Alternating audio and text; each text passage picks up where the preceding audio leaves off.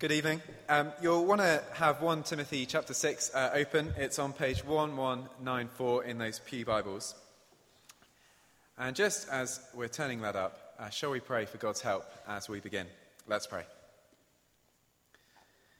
Our Father, we thank you for giving us your word, and we praise you for your Spirit who illuminates it to us and applies it to our hearts. Uh, we pray that he would be active this evening as we look at this passage. Uh, we pray that he would bring change uh, for your glory. Amen. Stop! Have you ever heard someone shout that kind of an urgent warning? Um, actually, on my way to church this evening, uh, as I was crossing the Newtownards Road, I was actually conscious of that kind of thing. It was wet, it was dark, the cars were racing along, and I was stepping out into the middle of the road, and I can imagine someone saying to me, Stop! Get back on the road as a car kind of comes screeching that I hadn't seen. I actually genuinely do worry every time I cross that road. Um, anyway, the passage we've just read um, is the climax of this letter to 1 Timothy. And it's a passage that's chock full of things to teach us um, things about materialism, about generosity, about living in light of eternity, of God's majesty. And if we covered it all, we'd actually be here all evening, I reckon. So, where do we start?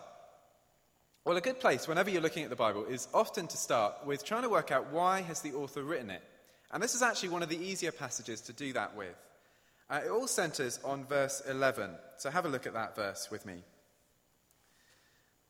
Paul says to Timothy, But you, man of God, flee from all this, all the stuff before, and pursue righteousness, godliness, faith, love, endurance, and gentleness. The heart of this passage is an urgent warning from Paul, uh, the apostle, to Timothy, uh, the leader of this church in Ephesus in Turkey. And he's, he's, he's telling Timothy, you need to watch out. You need to flee from something, and you need to pursue something else. And so the whole passage is really a contrast between what to flee from and what to pursue. Stop. Get back on the road. So, we're going to use uh, verse 11 as a window into the passage uh, this evening. We're going to look at what Timothy, as a man of God, as a kind of a minister, is meant to flee from and what he's meant to pursue. Now, I'm aware that this evening, uh, most of us are not ministers or elders in the church. But I make no, no, apology for focusing on what Paul says to Timothy. That is uh, what Paul does. And actually, Paul knew that that was vital for the health of the church at large. Just have a look at the final words of the letter verse 21. We've looked at these before, but Paul says, Grace be with you. And that word you is actually plural in Greek. It's grace be with you all, some translations say. And so that gives the game away. This letter is not just for Timothy, it's a letter for the whole congregation to overhear as Paul gives this urgent warning, this appeal to Timothy. And Paul wanted this whole letter to be heard by the church in Ephesus because he knew that the leadership of the church was vital to God's purposes in the world. That's what we've been seeing throughout 1 Timothy, if you've been with us uh, before. Let's have a look at our diagram to capture this. Um, God wants to save the world, uh, and he does that by committing the, the, truth about Jesus to the local church. And that, uh, but where the, ch- where the leaders of a church go, uh, a church will tend to follow. And so that makes good leadership a noble task. Uh, a church with bad leaders uh, will tend to slide into unhealthy controversies um, and introspection and just care about themselves as uh, human agendas swamp what God is wanting to do in the church. But a church with good leaders uh, will actually have a healthy focus on the gospel. Uh, it'll have a godly way of relating to one another as God's family. And will have a concern for those outside the church. And really, the leadership, Paul says, of the church is what will do that. And we were thinking this morning about some of that in 1 Timothy and Titus. And this is important because as we look around us today here in Northern Ireland, we can see these two paths before us. Uh, these two sets of leadership and two different ways of doing church. And so Paul's appeal to Timothy is not just for Timothy or for ministers um, or just for the first century. It's for us now if we have any care or concern about what God is doing in the world. Uh, and so this evening, we need to listen to this appeal uh, so that we can encourage our leaders like Christoph and the session uh, to, to heed this appeal, to listen to it, and also so that we can follow where those guys are leading us. If you're not a Christian here this evening, I think this will be helpful for you as well. Uh, I hope you'll see in this passage something of what it is that makes the church different to what the rest of the world is offering. So, what is Timothy to flee, first of all? Well, he's to flee from conceitedness and greed. Um, those are the two big things that come up in verses 3 to 10. Flee conceitedness and greed. And this really matters. I could have called this section How a Minister Can Lose Their Faith in Two Easy Steps. So let's have a look at verse 3 to see uh, how that might be. Paul says, If anyone teaches false doctrines and does not agree to the sound instruction of our Lord Jesus Christ and to godly teaching, he is conceited and understands nothing. He has an unhealthy interest in controversies and quarrels about words that result in envy, strife, malicious talk, evil suspicions, and constant friction between men of corrupt mind who have been robbed of the truth and who think that godliness is a means to financial gain. Paul's using a kind of if then logic to explain how slippery the slope is. He says, if anyone teaches otherwise, uh, contrary to what Paul has been saying in 1 Timothy, uh, and does not agree to the sound instruction of Jesus and to godly teaching, well, then they are conceited. Do you see that there in verse 4? And understand nothing. The first step towards a minister losing their faith is when they start thinking that they know better than Jesus and decide they're going to just teach different things to what Jesus taught. So, picture a mountain, uh, and at the peak uh, is agreeing with Jesus. And Paul's saying it's a very slippery slope. It's easy to go away from that. And so we can imagine that if someone is teaching something different to Jesus, they've kind of slid down the slope a few feet. But actually, that's not quite right. Paul's actually stronger than that, isn't he? He says if a minister consciously rejects what Jesus is saying uh, and teaches something else, they've actually gone off the cliff entirely. Do you see? He says they understand nothing.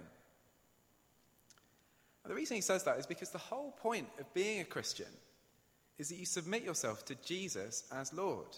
You believe that He is the way, the truth, and the life. And so you can't just pick and choose which bits of Jesus' teaching you like. If you do that, you show that you understand nothing. Um, Nicky Gumbel, who many of us will know as the founder of the Alpha course that's been so popular across the world, um, posted this quote from uh, the early church theologian Augustine on Twitter this week. Um, Augustine said, If you believe uh, what you like in the gospel and reject what you don't like, it's not the gospel you believe, but yourself. Now, before we move on, we need to get clear that this passage is not saying that we as individual Christians need to have our theology kind of 100% perfect, otherwise, we're all going to hell. Paul's not saying that. But what he is saying is that we should be suspicious of those who hear what Jesus says on a topic and then proceed to teach something very different.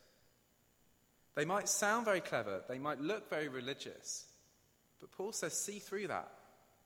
They're actually showing they understand nothing if they think they can pick and choose from Jesus' teaching.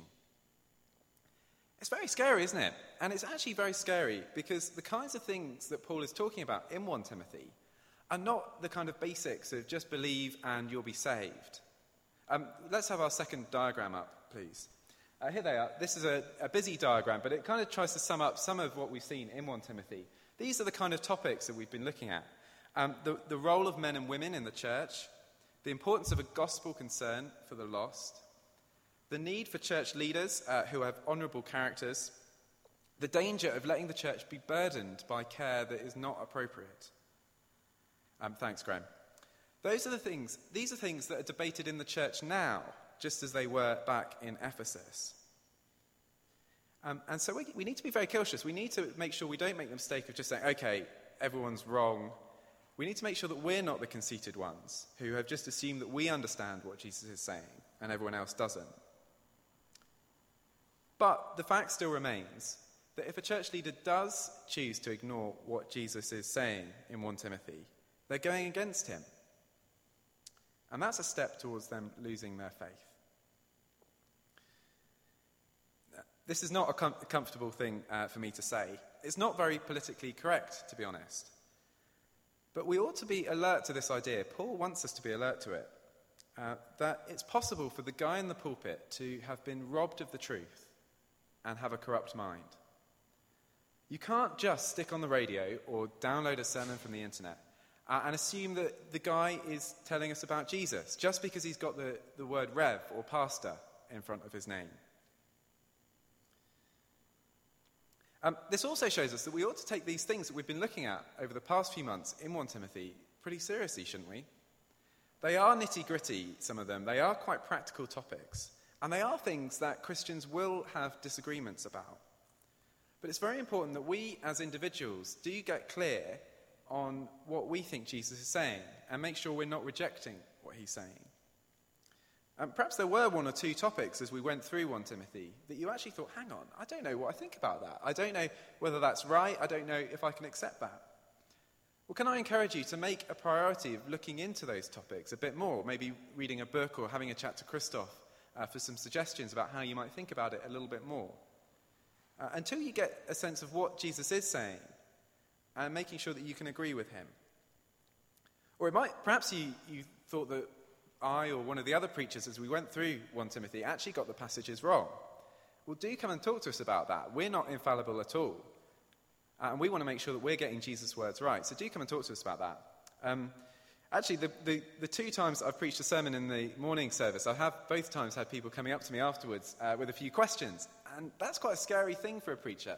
But it's really sign, a really good sign of a healthy church when that happens. So Timothy needs to flee, and ministers need to flee, and congregations need to flee from the arrogance that rejects Jesus' words. And if you wanted a further motivation to do that, uh, you, can see, you can see some of that as you scan through verses 4 and 5.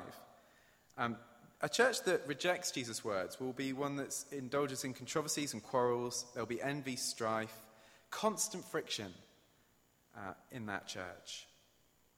But it's only really at the end that Paul identifies what's driving a lot of this. And this is the second step uh, for, the, for, for, a minister to lose their faith. Have a look at the end of verse 5. Um, these people have been robbed of the truth and think that godliness is a means to financial gain. The key to it all was that these bad leaders had started equating serving God with serving money. You couldn't really tell the difference between whether they were following Christ or following the cash. They were lovers of money. And sadly, this is common enough in churches today. Uh, I used to live in London in the East End, and I was familiar with those kinds of churches where the pastor would drive a pretty flash car. Um, I, I heard recently of a church in Northern Ireland where uh, you were actually offered a refund on your tithe if you hadn't had your blessing that week. This is around us, this kind of teaching. And it's wrong. This life is not about amassing riches. Have a look at verse 6. The Christian life and life in general is about godliness with contentment. That is great gain. For we brought nothing into the world, and we can take nothing out of it. But if we have food and clothing, we will be content with that. Riches won't last. And so the better path is to look to God to give us all that we need and to be content with that. But sadly, people make the mistake of not doing that, and that is often a fatal mistake. Verse 9 People want to get, who want to get rich fall into temptation and a trap, and into many foolish and harmful desires that plunge men into ruin and destruction. For the love of money is a root of all kinds of evil. Some people, eager for money, have wandered from the faith and pierced themselves with many griefs. So here's step two of how a minister can lose their faith in two easy steps. Uh, they can start to love money more than faithfulness to Jesus. Really, they're two sides of the same coin. Who's your God? Who's your Lord? Is it Jesus? Do you trust him and everything he says? Or is it money? And will you follow that, even if it costs you your faith? This can be very subtle. Um, here's a minister of a small congregation uh, who's short of cash and who can't afford to go on holiday abroad. Uh, he's got one or two uh, elders in the, uh, on session who basically bankroll the congregation. Well, the good news for this minister is that uh, they're actually talking about increasing his stipend, which would be great. He'd be able to go on holiday. But there's a problem. Um, he's chosen to teach on 1 Timothy, and he hasn't really planned ahead. And he's suddenly discovered it's got loads of teaching on eldership, which he thinks the elders won't like very much. And so, what does he do? Well, when he gets to that passage, he actually kind of just dismisses it uh, with a wave of his hand. Uh, doesn't offend anyone and no one's really any wiser. But he's gone against his conscience. He's rejected what Jesus has to say, and he's led his congregation astray. Now they don't really understand how important it is to have godly elders. And so God's purposes in the world are, well, or in that local church, have been damaged. God will still find a way, but he hasn't been faithful to what he's been called to do.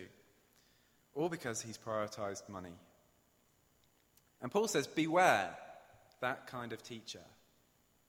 For the love of money is a root of all kinds of evil. I'm actually told that since the recession, the number of uh, applicants for ordained ministry in the Presbyterian Church has actually increased significantly. Now, I'm sure no one has kind of consciously decided to join PCI because they want to get rich. Um, but I must say, for myself, um, when I look at the way PCI churches look at, tend to look, look after their ministers, I must say it, it, makes it more attractive to uh, be ordained in PCI. And I say this not because uh, you know you need to watch out for money for prosperity teachers all the time next time you get an assistant minister. But this is closer than we think. These pressures, all of us know the pressures of money, and ministers have them too. And we need to watch out that we're not being led by people uh, who love money. So, church leaders, congregations, flee from all this. Uh, and instead, what should we do? Well, Paul then moves on in the rest of the passage to uh, be a bit more positive and explain what it is that Timothy and ministers and all of us should pursue.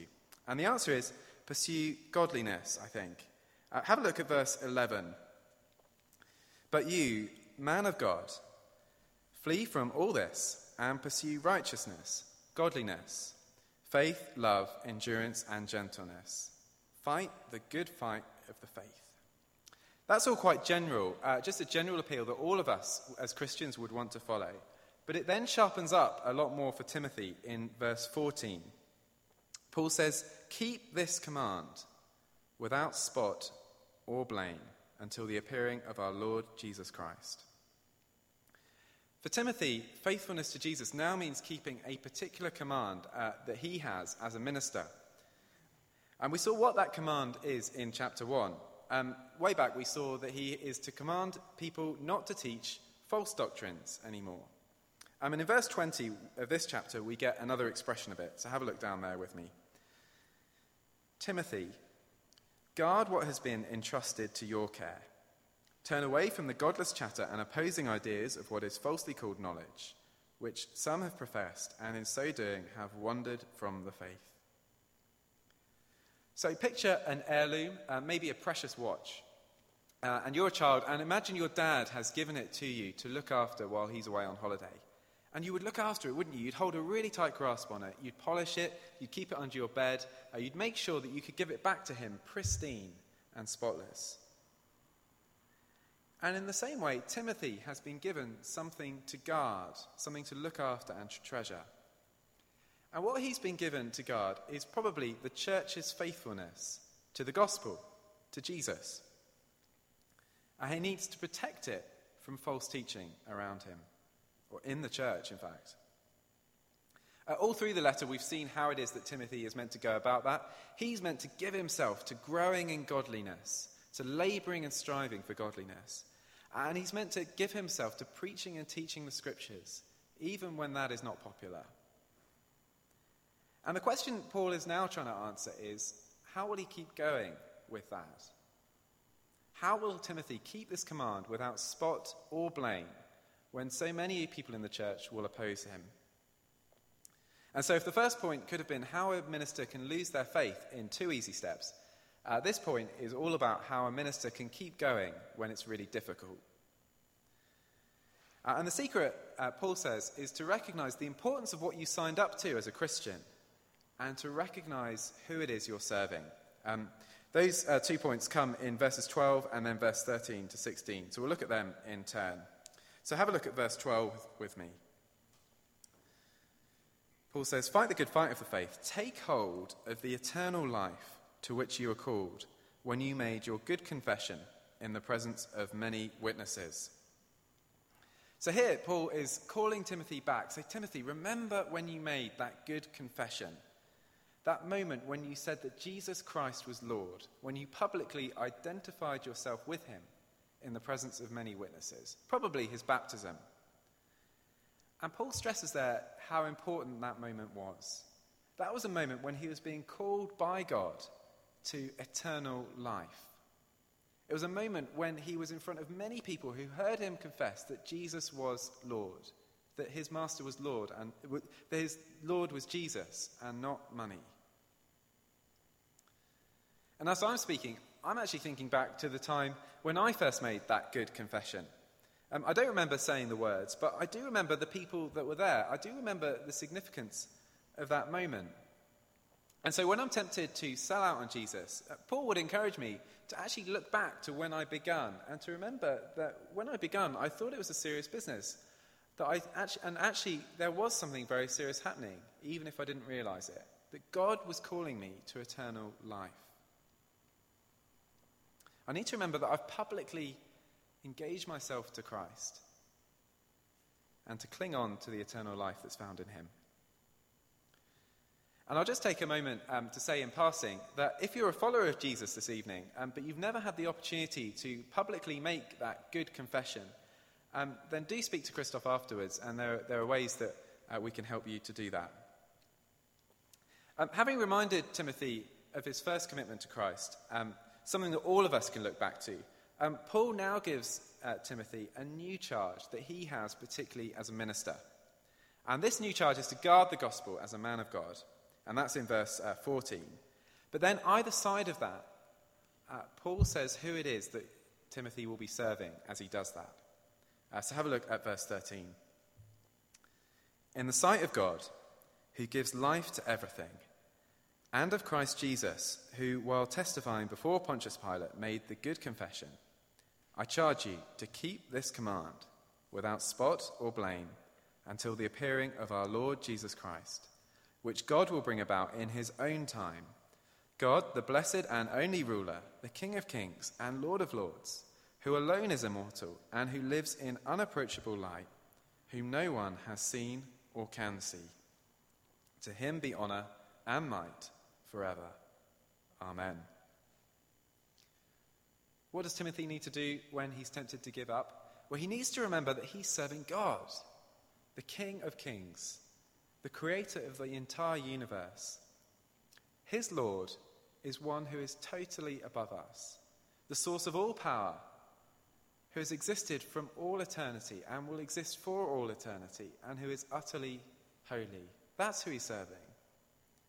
And he should be conscious that he's serving Jesus Christ, the Son of God, who was a man just as we are. Paul takes us back to the time when Jesus was standing before the Roman governor Pilate on trial for his life. You can read the account in Mark 15. Pilate asked Jesus, Are you the king of the Jews? You can imagine the silence in the courtroom. To answer yes means death. Yes, it is as you say, Jesus replied. Jesus like Timothy, made the good confession. He said that he was Lord. And that confession, that faithfulness, well, we know where it led him. It led him to the cross. It is the minister's particular charge to guard the gospel uh, w- with the elders, uh, but it is all of our job uh, to serve God.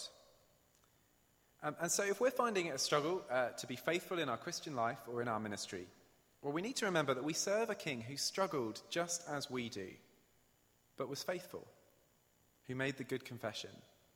When it feels like God is laying extra burdens on us, uh, just as he did on Timothy, will remember that he isn't laying anything on us that he didn't lay on his own son.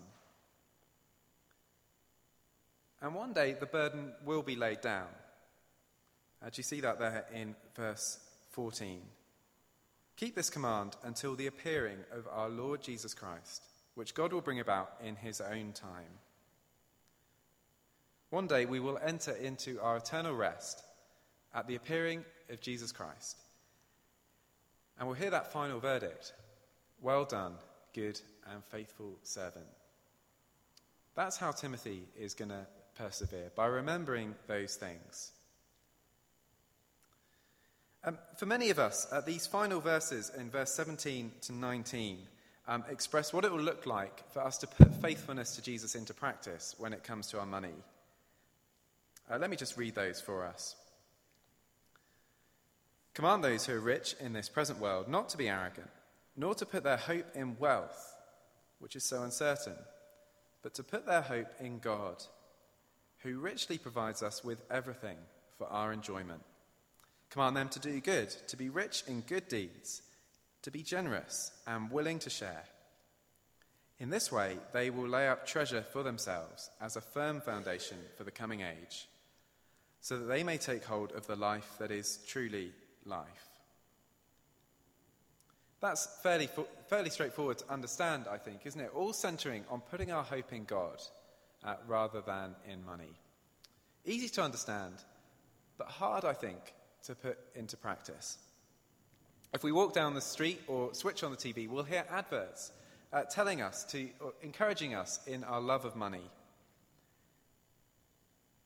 And so I'm going to take a few minutes now just to encourage us uh, to put our hope in God, to love God, and to trust Him, uh, and using this passage. So I think Paul points out that, G- that God is the King of kings, He's the Lord of lords, He is the supreme Lord. Money poses as a very powerful Lord, doesn't it? It promises to change our life, to give us power to control our circumstances. But the reality is, it can't. It's not very deep, is it? It's very uncertain, and it cannot improve our characters. It can only temporarily improve our circumstances.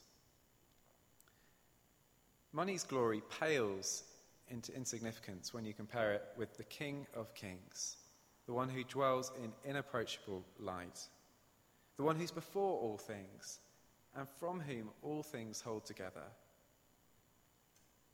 Paul says he is the only Lord. Don't run into the arms of money, however much it dangles these things before us. And he's also a generous Lord. Somebody once said that money is a, a good servant, but a bad master. And that's because money has a tendency uh, to make you want more money and to devote yourself more and more to money as you compare yourself with others. It takes from you your energy and your emotion and your joy if you'll let it.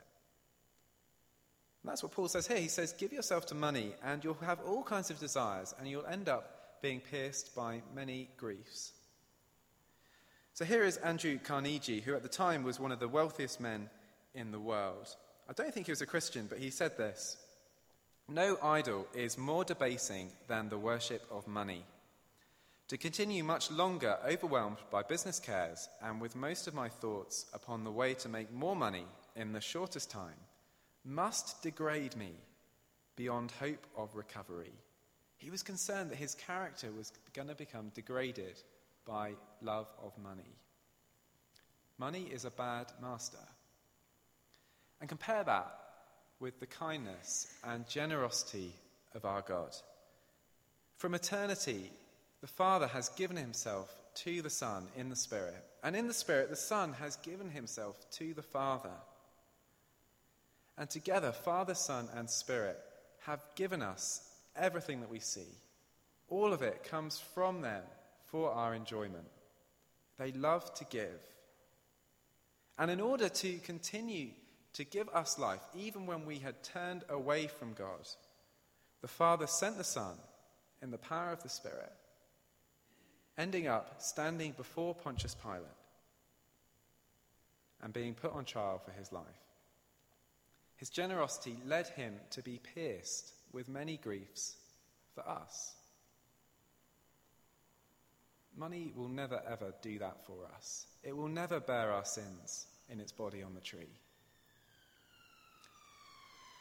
So, as we come to a close, let's settle it in our minds this evening that however much money may seem to offer, however much it dangles things in front of us, however much it may seem to dominate our lives if we don't have very much of it, let's settle in our minds that we will not be lovers of money. Let's settle that we won't make it our master, but we'll keep it where it belongs a good servant. And let's determine to grow in our love for our God, to put our hope in Him and to continue steadfastly serving Jesus, who gave himself for us.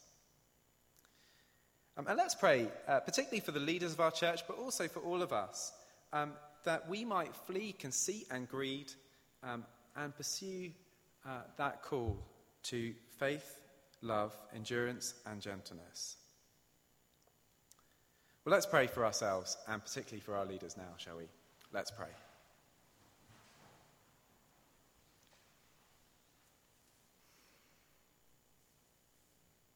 Our Father, we thank you for what we've learned uh, from you uh, in 1 Timothy, however much we've, we've been here. Uh, Father, we thank you for what we've heard from you this evening, uh, where you encourage us to put our hope in you. Lord, we've heard challenging things this evening, uh, and all of us will feel uh, like we, we've got something that is dangerous, something to watch, I, I suspect. Um, and so, Lord, please be with us. Please would you be our vision. Please would you be our hope. Lord, we pray that we would see you more as you truly are. Pray that we'd see your power and your grace, so that we might love you and put our hope in you, and not in the things of this world. We pray uh, for the leaders of our church that they would flee from all of those things and pursue uh, your call. Please would they pursue righteousness, godliness, faith, love, endurance, and gentleness. We pray that they would guard the gospel and that this church would be one that remains faithful to Jesus uh, and continues to be a place where people hear about him. We ask that for the glory of your name. Amen.